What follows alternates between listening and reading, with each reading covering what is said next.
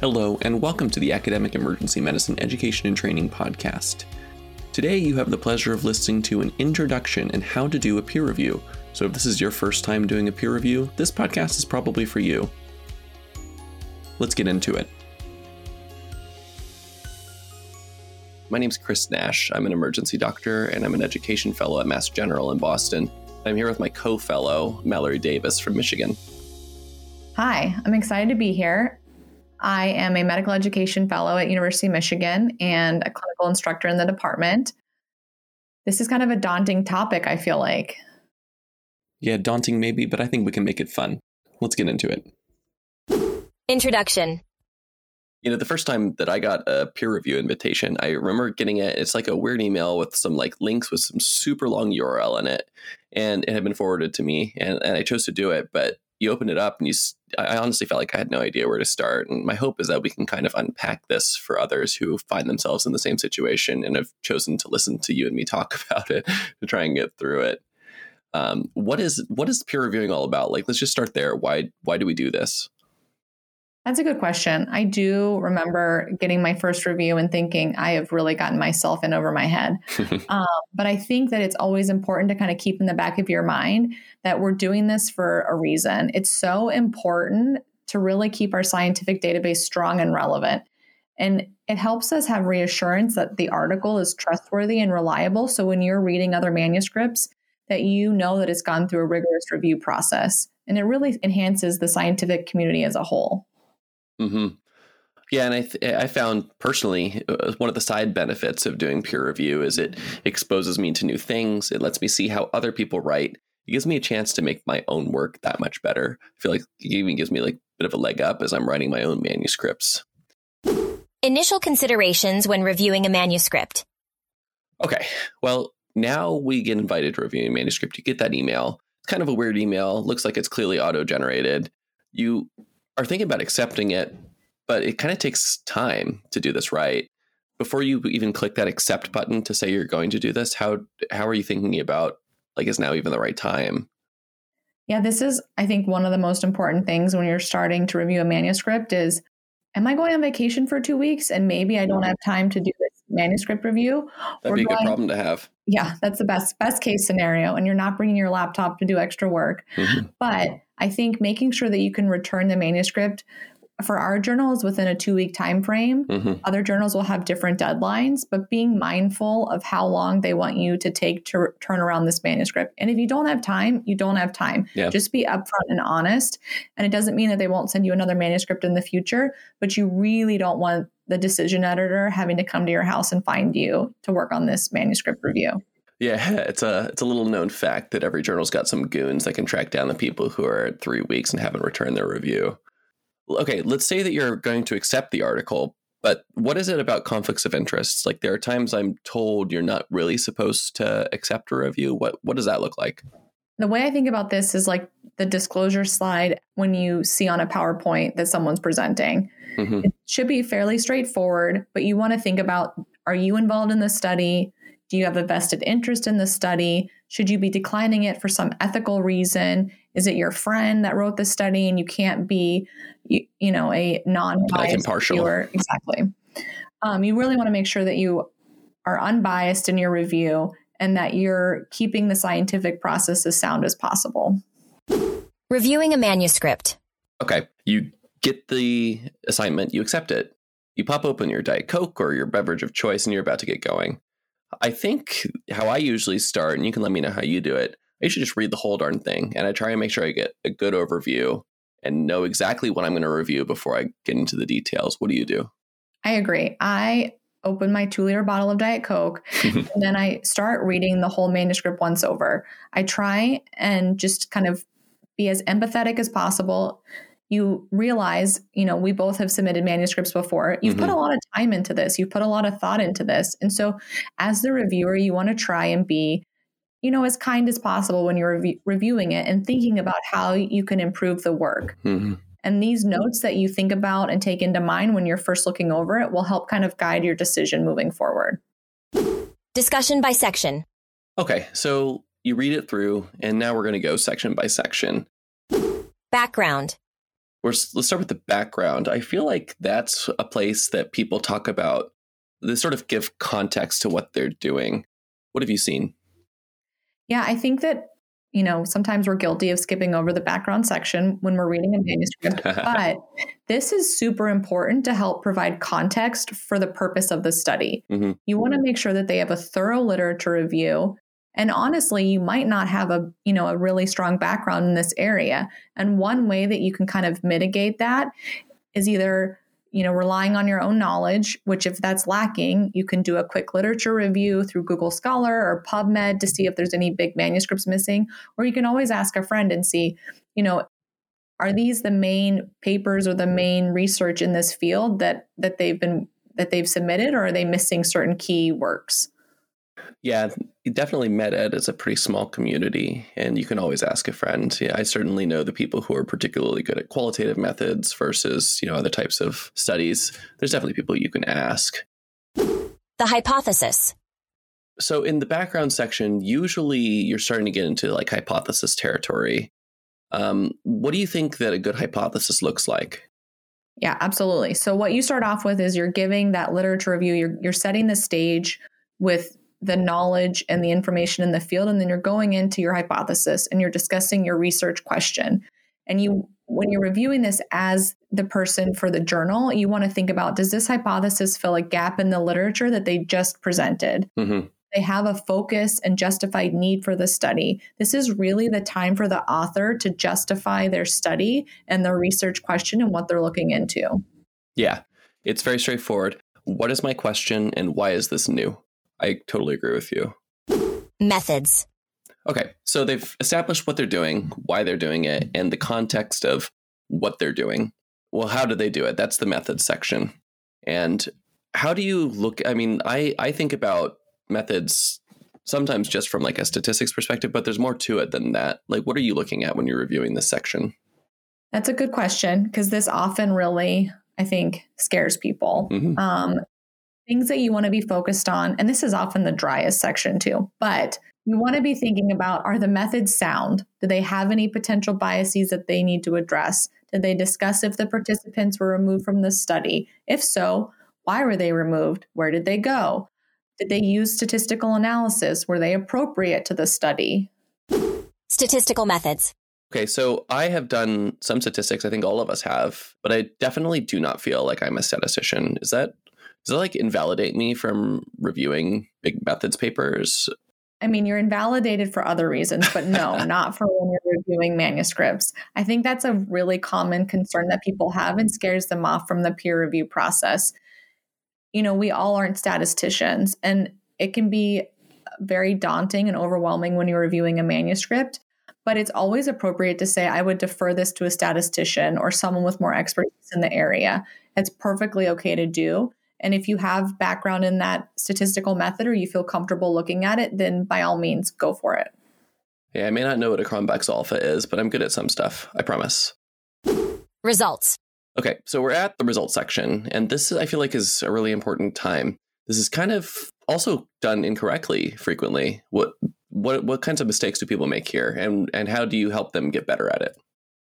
Yeah, I think the biggest flaw in the results section is often that the authors will present the results and then often discuss the significance of the results. Mm-hmm. So they start kind of melding the results in the discussion section.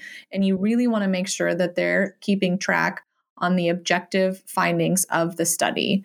You don't want them drawing any inferences from the data, and they should just present the results clearly and completely. Yeah, yeah, that's right. It's not it's like too early in the manuscript for the opinions and the interpretations. So what if you get a paper that's got figures and tables and stuff? Sometimes that's actually kind of hard to read through as well. Do you how do you do you actually like go through all those as well? Yeah, absolutely. This is the time in the results section that if they're calling out these figures and tables that you should be going and looking at them. You also want to make sure is this the appropriate number of tables and figures for the journal submission? For example, an original report will have a certain number of requirements for tables and figures versus a brief report versus an innovation report. So you want to make sure that the submission and author guidelines are you're keeping in mind as you're reviewing some of these things. Yeah, that's kind of a good general rule of thumb. Like you should, if you're reviewing something from a specific category, you got to you got to know what those requirements are. And this is just a plug for taking a look at that as you're reviewing. Hundred percent agree. Discussion.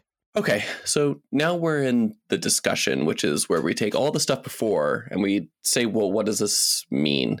What do you think makes a good discussion section? This is the time for the authors to shine. You want them to draw conclusions from the data. This is where they can start drawing inferences.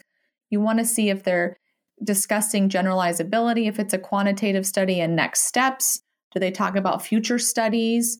This is the point where you'll discuss limitations. This may be in a separate section, or this could be in this section, depending on the type of submission. But you want to make sure that they're thoroughly acknowledging and addressing any limitations.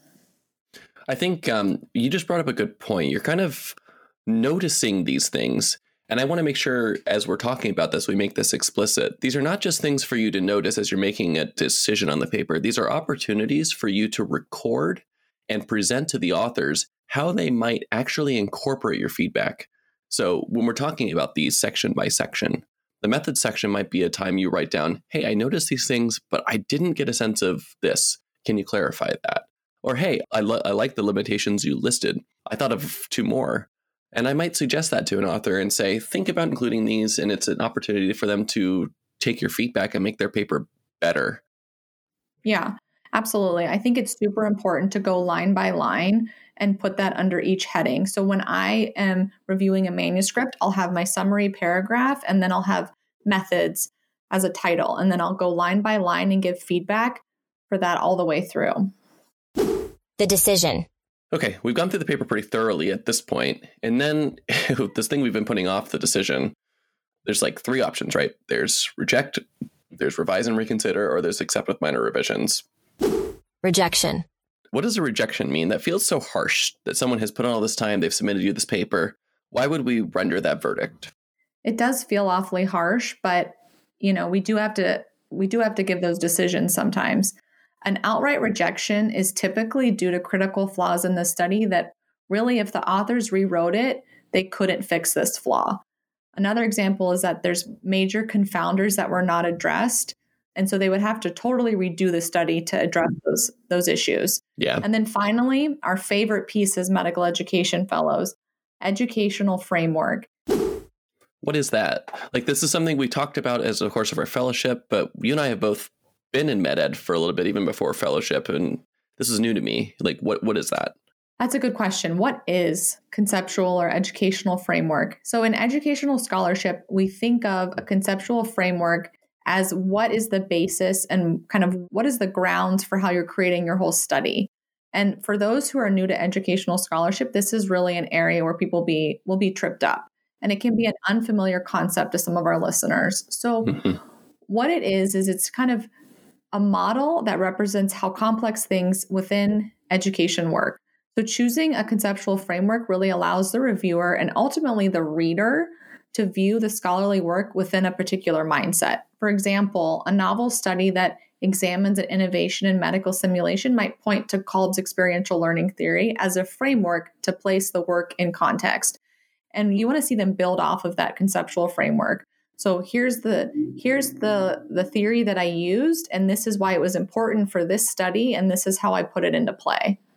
Yeah, I think it's hard to look at what someone has done without knowing exactly why they did it and how they were thinking through the delivery of their product or or the study that they were going for. I think you're right that this is the way that we all make sure we're on the same page when we're talking about an educational concept. So, on top of that, and I'm just going to throw in a few other things, other reasons you might reject a paper. You talked about like you can't ask someone to redo a study that like there's not, it's just a paper that you wouldn't publish if that's what you're considering.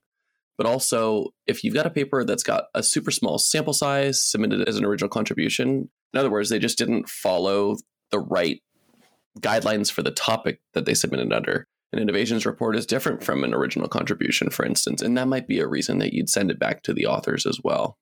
Yeah, I think this is another plug for knowing the author guidelines. 100%.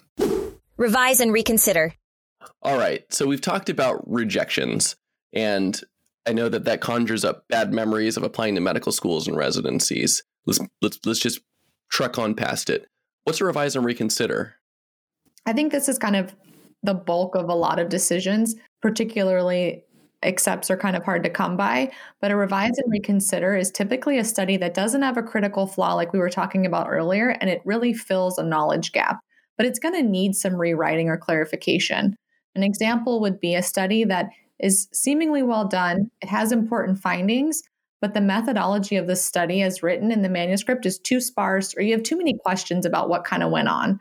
Another issue would be say the literature review is too scant or they don't include some like important seminal works in this area of medical education and they really need to draw on some of those so that it can be placed into context.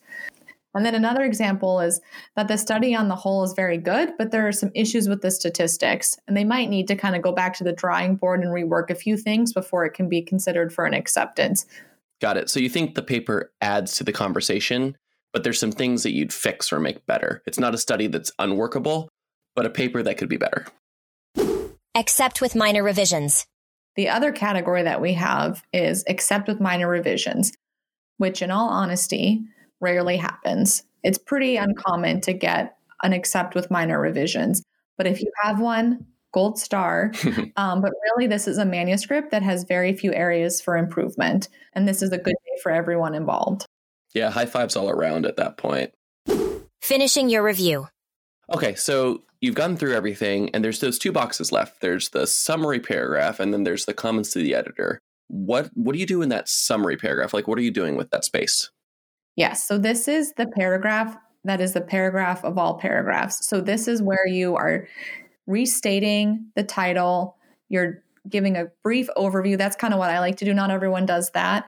And then you're discussing the good, the bad, the ugly of the manuscript and trying to support your decision with the, in mind of trying to be empathetic and kind to the authors as well. But this is really where you're kind of supporting your decision. Yeah, this is the place you can just say what you think about the paper. This paper was strong and it fills a gap in the literature, but it didn't have a conceptual framework and it also didn't have well described methods. This is where you want to make sure that the authors can use that feedback to either rework or kind of move forward their manuscript. Okay. And then that second box, that letter that comments to the editor box, what is that all about? What, like why not just have one big box that's like twice as many characters. What, what's that for? So th- you should rarely be using this box. This really is if you have serious concerns about the manuscript. For example, like plagiarism. Yeah. This is something that you are like red flag. Someone needs to be reviewing this. This is a problem because all of your comments you really want the authors to have their hands on because that is constructive criticism that they can use to make changes in the future where to get help.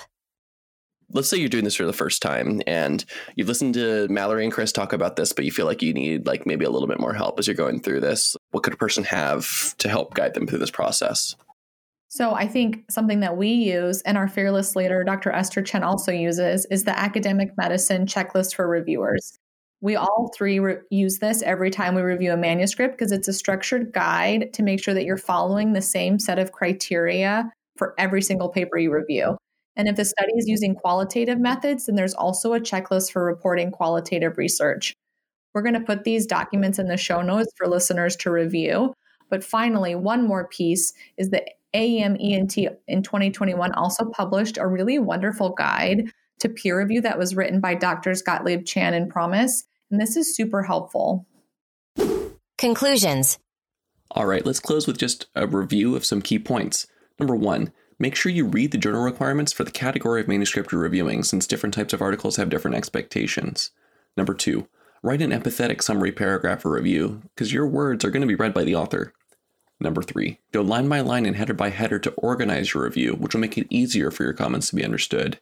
And number four, use a checklist. This might be the way you make sure you don't forget about that educational framework that Mallory and I discussed earlier. Don't be afraid to ask for help either. Mallory, thanks for joining me. Um, this has been fantastic. Thanks for your expertise, your insight, and hopefully it'll be helpful. Thank you for having me. Thanks for listening to this AEM Education and Training podcast. Today's music is by Scott Holmes with sound effects from Freesound. AI generated voiceovers from Eleven Labs. I'm Dr. Christopher Nash. Catch you in the next one.